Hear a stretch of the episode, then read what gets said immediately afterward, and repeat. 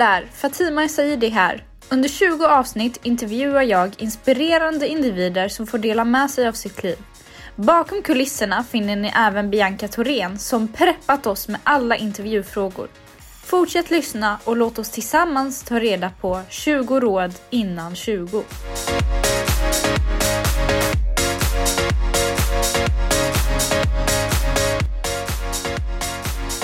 Det här är podden 20 råd innan 20. Mitt namn är Fatima Saidi och med mig idag har jag Eddis Ahmedsson. Hej Eddis! Tjena Fatima! Hur mår du? Super! Kul att höra! Jättebra faktiskt. Tack för att du kunde ta dig tiden att komma hit. Tack för att jag blev inbjuden. Eddis, vill du berätta lite om vem du är? Ja, lite blir svårt.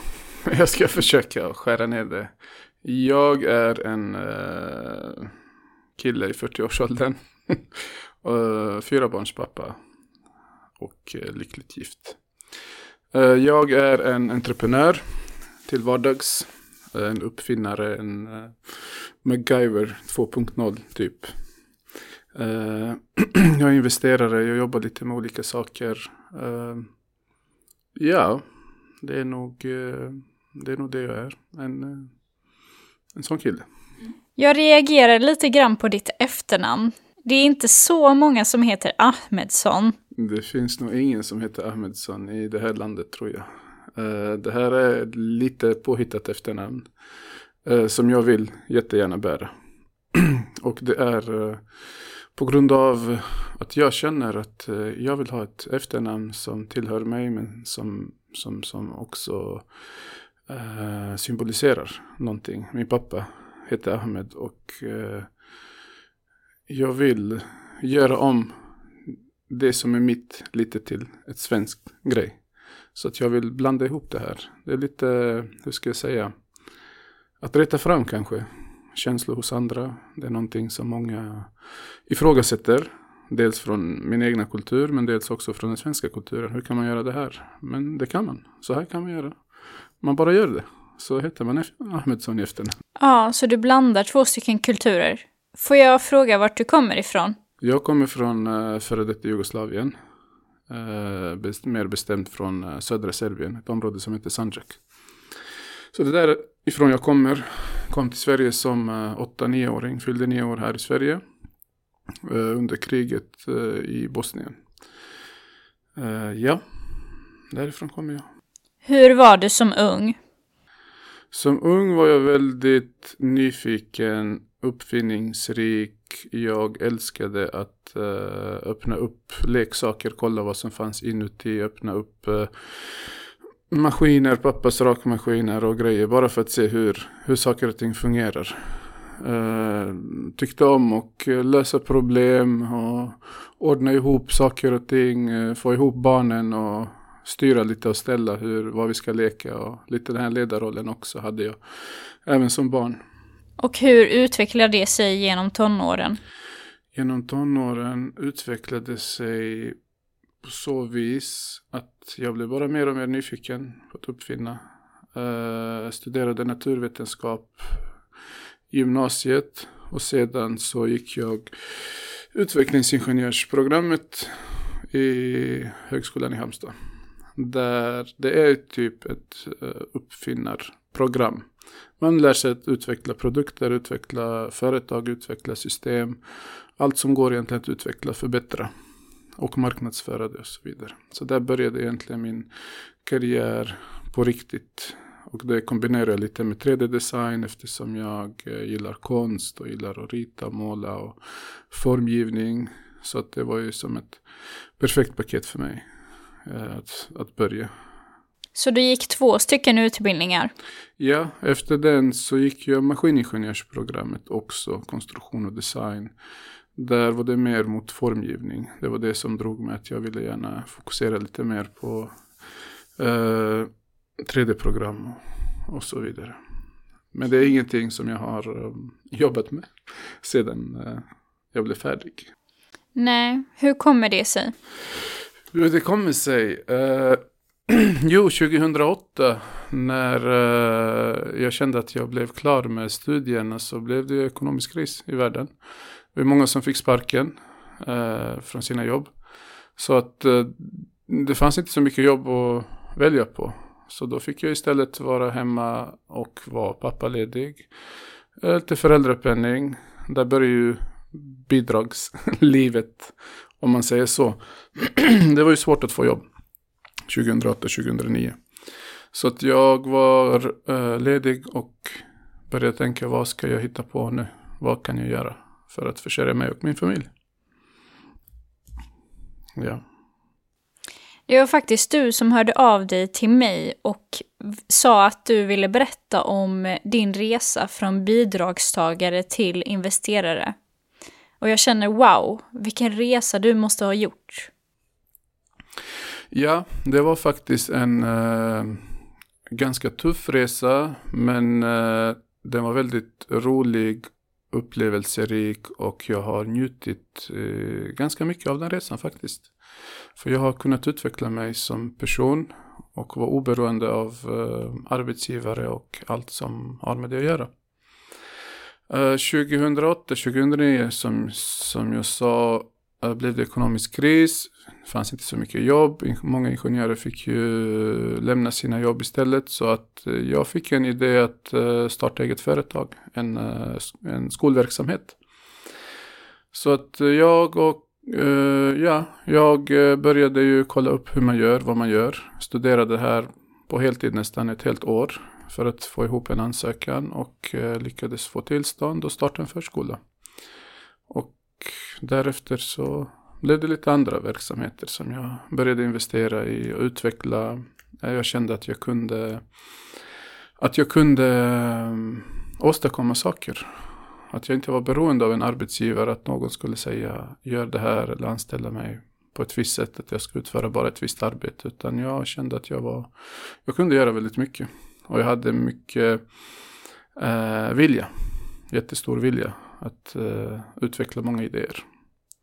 Så därefter så försökte jag ju eh, jobba med allt från handel till eh, utveckla skönhetsprodukter. Senaste tiden har jag jobbat mycket med inom byggbranschen, utveckla fastigheter från eh, grunden till försäljning. Så att mm, allt från ritningar och eh, bygglovshandlingar till eh, nyckelfärdiga hus. Så där har jag fokuserat lite och eh, man kan göra allt i stort sett, bara man vill. Bara man ger det tid och lär sig. Just i år så befinner vi oss kanske i en position som liknar krisen 2008. Har du något tips till alla ungdomar som tar sig ut i arbetslivet nu? Ja, eh, krisen, jag har ju varit med om krisen 2008-2009 och kanske inte känner att den är eh, den, den, eh, att den påverkar på samma sätt unga. Eh, det känns som att det finns mycket jobb tillgängliga. 2008-2009 var det ju mycket värre. Det var ju mycket osäkert och folk eh, gick utan jobb. Nu känns det som att det är inte så stor kris, men jag kan förstå att unga som precis har uh, gått ut gymnasiet uh, eller kanske tagit examen har svårare att hitta jobb än någon som har varit aktiv på arbetsmarknaden. Och uh, mitt råd där är väl håll ut. Helt enkelt fortsätt söka, tro på dig själv, visa att du tror på dig själv det är mycket viktigt för ett arbetsgivare att se att du tror på dig själv. För att han ska tro på dig eller hon ska tro på dig. Hur visar man att man tror på sig själv? Att man kan det man påstår sig kunna. Söker du ett jobb exempelvis, eh, ta ett förslag. Eh, Men till exempel jag som pluggar till ingenjör. Ja. Jag har ju läst ämnet teoretiskt, men hur kan jag visa att jag kan det praktiskt? Man behöver i ditt fall när man läser teoretiskt som, som ingenjör så lär man ju sig det mesta sen på jobbet, det praktiska. Men att visa att du vill jobba, att du verkligen brinner för det, att du tycker om det. Att du läser på till exempel om företaget där du söker jobb, vad de sysslar med, vad det är de gör. Eh, hur kan du eh, vara ett, ett, ett bidragande faktor till företaget. Hur vill du utveckla företaget? Alltså man får ju komma med idéer, man får ju visa att man verkligen vill ha det här jobbet. Och inte bara sitta där, ja, mm, stackars lilla mig, jag kan inte få jobb.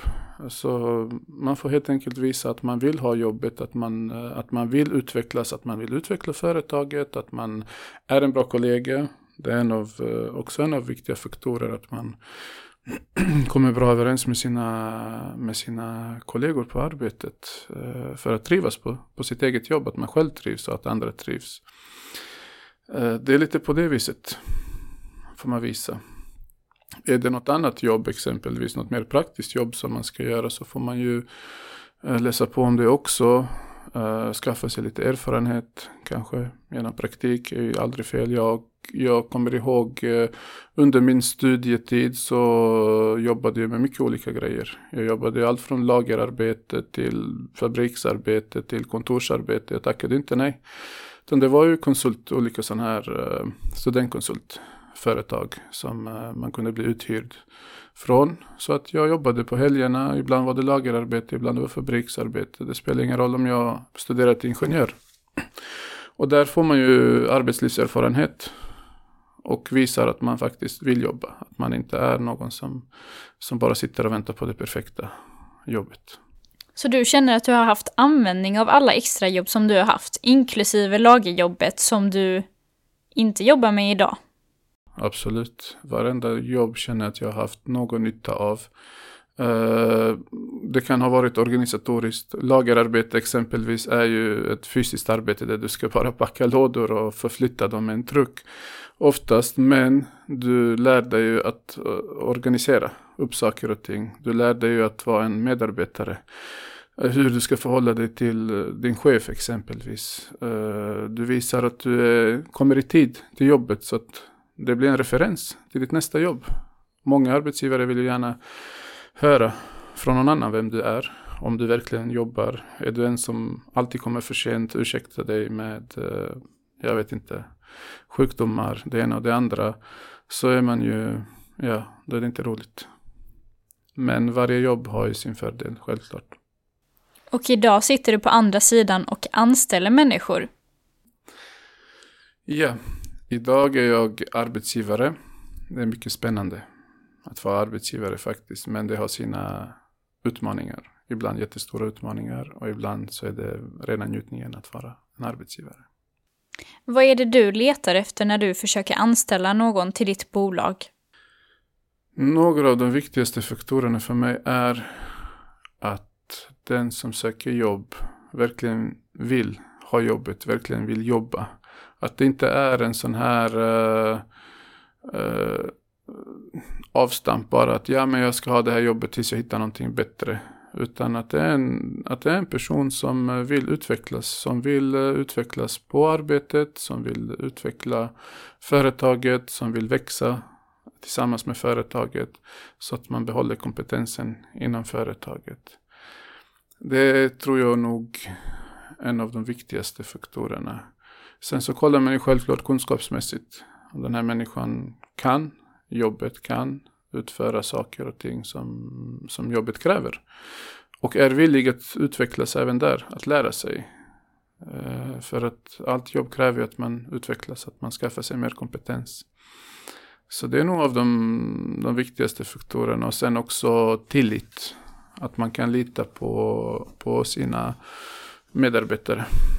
Att man eh, kan lämna företaget eh, en stund och att det fungerar bra utan att man behöver vara på plats hela tiden. Och vaka över allting. Det, det vill man ju inte. Man vill ju ha en, eh, en känsla av att alla sköter sig, alla tar sitt ansvar. Och idag är du också entreprenör. Hur är livet som det? Livet som entreprenör är ju mycket upp och ner. Du, um, det kan variera jättemycket från arv. Jag, jag jobbar ju med olika, olika projekt. Eh, just nu är det mycket inom bygg. Och där är det väldigt brett. Eh, sen så, så försöker jag hitta nya, nya företag, nya idéer att investera i. Och där krävs ju att man lär sig eh, om nya saker gå in i nya områden. Och det tycker jag är faktiskt det som är mest spännande, att jag lär mig nya saker hela tiden. För det, det är det som, som driver mig, det är det som har alltid drivit mig, att jag vill lära mig nya saker. Sen jag var, sen jag var liten pojke vill jag alltid veta hur saker fungerar, vad saker innehåller, hur blir det till. Under hela min uppväxt har jag också varit intresserad, även nu. Ibland när man inte kan sova på kvällen så kollar man på YouTube eller på någon annan kanal. Hur funkar det här? Hur blir det här till? Så att även om det är någonting som inte rör mig så tycker jag om att lära mig nya saker hela tiden. Vad är din största lärdom från tiden som entreprenör? Ja du. Min största insikt som entreprenör är väl att uh, man lär sig ganska snabbt att man måste ta eget ansvar. Man är inte under en arbetsgivare som ber dig att göra det ena och det andra. Utan som entreprenör så är det du som tar egna initiativ hela tiden. Och det är du som tar beslut som, eh, som påverkar dig i framtiden. Så där måste man reflektera väldigt mycket. Och det är det som jag har Eh, utvecklat mest tror jag. Att kunna reflektera över saker och ting innan jag ger mig in i ett projekt. Att uh, kalkylera, är det här värt, inte bara pengamässigt, det handlar inte bara om pengar. Tidsmässigt, ska jag spendera den här tiden på att utveckla det här eller inte? Är det värt det? Eh, jag har en familj, ska det påverka, hur ska det påverka min familj? Hur ska det påverka min hälsa? Hur ska det påverka allting runt omkring mig? Så att man är väldigt självständig och måste ta beslut på ett helt annat sätt än när man är anställd hos andra. Jag vet ju också om att du har något som du kallar för tallriksmodellen för entreprenörer. Ja. Ska vi köra den? Ja, vi kan köra tallriksmodellen faktiskt. Uh, jag tänkte mycket inför programmet, vad ska jag prata om, vad ska jag prata om, vad är det viktiga som entreprenör? Uh, och det är många det är många punkter som är viktiga för entreprenörer. Men jag har ju kunnat sammanfatta dem i en typ tallriksmodell. Där eh, du har eh, tre stycken bitar. eh, som berör lite olika grejer. Den första eh, delen av tallriken, om man säger så. Eh, den berör vårt välmående. För att vi ska kunna komma någon vart mm, överhuvudtaget i livet så, så har jag lärt mig att man måste må bra. Må bra på olika sätt, psykiskt, fysiskt. Eh, ja, you name it. Alltså, om man inte mår bra så är det väldigt svårt att eh, hitta ork, fokusera, ha viljan att göra någonting. Oavsett hur bra idéer man har, men det stoppar en. Så att jag kan nog säga att en av de viktigaste, en av de viktigaste delarna i eh, en entreprenörs liv är att må bra. och det kan man göra på olika sätt. Det kan man göra till exempel, mm, man får sova tillräckligt mycket, eh, äta bra, eh, konditionsträning, träna helt enkelt. Eh, Sen har vi också den psykiska delen där man behöver uh, uh, tänka lite på vem man umgås med. Exempelvis att man umgås med positiva människor som ger dig positiv energi. Uh, som stimulerar dig att vilja kämpa, att inte ge upp. bli av med negativa personer som tycker att nej men det är omöjligt, du kan inte. Jag hade en sån person i mitt liv som ung entreprenör som inte riktigt trodde på mig. Utan ja, ja, men det blev alltid en kommentar, fånga haren och sen kan du grilla den och äta upp den. Och när jag lyckades med mitt första projekt så, så ändrades den här personen. Det är en nära eh, anhörig i, i, i, mitt liv som jag har fått jättemycket stöd i efterhand. Men jag har märkt att under tiden så, så, så stöter man på negativa personer. De är negativa kanske bara för de är det eller de är avundsjuka eller av någon anledning. Men det behöver man inte ha när man, är, när man försöker kämpa och eh, komma någon vart. Så vi behöver positiva personer. Så att umgås med rätt personer, eh, äta bra, träna bra, sova bra, underhålla helt enkelt kropp och psyke för att orka. Och det är, det är första tredjedelen av, eh, av tallriken skulle jag säga. Eh, sen så har vi den andra tredjedelen och där handlar det mycket om kunskap. För att du ska kunna ha framgång så, så är du ju beroende av kunskap. Du måste ju kunna utföra uh, det, du ska, det du vill göra. Och du vill ju aldrig bero av andra så mycket så att du äventyrar dina projekt. Där hänger ju mycket på dig, hur mycket du ägnar tid åt att, att lära dig, att fortbilda dig och så vidare. Um, så att vet du så, så kan du. Och det, det leder till att ditt självförtroende ökar. Oftast personer som har ett dåligt självförtroende är ju de som inte riktigt kan någonting och de är rädda att stå framför någon och prata om sitt projekt, om vad som helst för att man har inte riktigt lärt sig. Det kan ju vara andra faktorer självklart också, men jag har lärt mig att om jag kan någonting, om jag lär mig det jättebra, så, så utstrålar jag mycket mer självförtroende. Eh, för att eh, jag vågar prata om det. Jag är inte rädd att, att, att hamna i en situation där jag inte vet vad jag ska säga. Dina kunder till exempel, om man har kunder eller medarbetare eller vad nu det är för produkt man vill sälja, utveckla, vill ju se att du kan. De vill ju känna sig övertygade. Så om inte du kan och inte du kan övertyga dem att det är en bra produkt, att det är en bra system, att det är en bra företag, idé, vad som helst så, så är det ju svårt för dina kunder att uh, tro på det. Så att där har du också vikten av, av kunskap. Och uh, kunskap behövs ju också för att optimera uh, det, man, det man arbetar med. Det blir mindre förluster. Om inte du lär dig hur, eh, hur din produkt eller, eller hur din, eh, ditt system fungerar, var du har alla all läckage, så kommer du förlora mycket där. Så att där vill du också ha kunskapen om hur du åtgärdar problemen och att det blir optimalt. Sen har vi även den sista delen av tallriksmodellen. Ja, precis. Eh, och den sista delen är att man ska arbeta. Arbete kräver ju tid. Det kräver uppoffring. Och vi måste tänka på hur vi förbrukar våra resurser. Alltså tiden. Hur mycket tid lägger vi på våra idéer? Eh, det som vi vill utveckla, det som vi vill få sålt, det som vi vill få andra att investera i. Eh, om någon så är det vi själva som måste lägga ner tid på det för att bevisa att vi tror på våran idé. Eh, och för att, för att eh, helt enkelt komma framåt. Det är många som, eh, som jättegärna vill göra någonting men de orkar inte lägga ner den tiden utan det är viktigare att sitta på sociala medier, att eh, socialisera med folk. Det är också en viktig del i, i, i att vara en entreprenör till exempel. Att man utbyter idéer, att man sitter på sociala medier, att man marknadsför sig själv.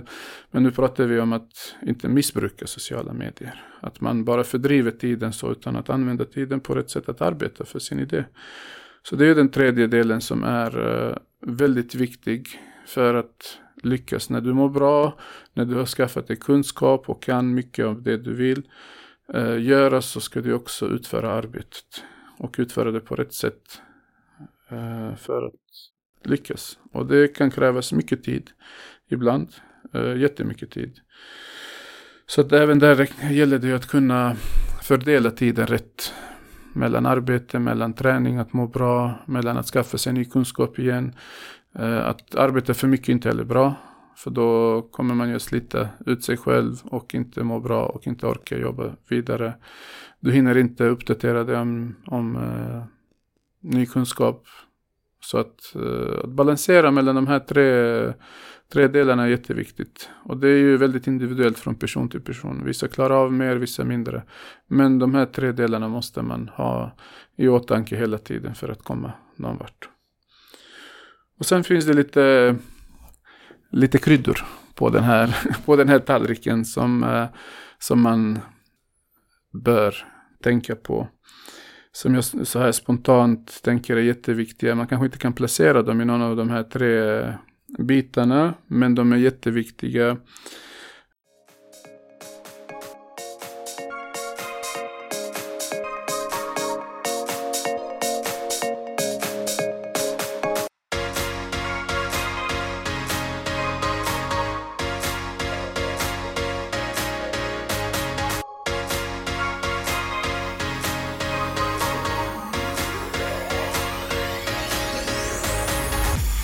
När du har slitit så här långt och gjort allting för att nå till dina mål.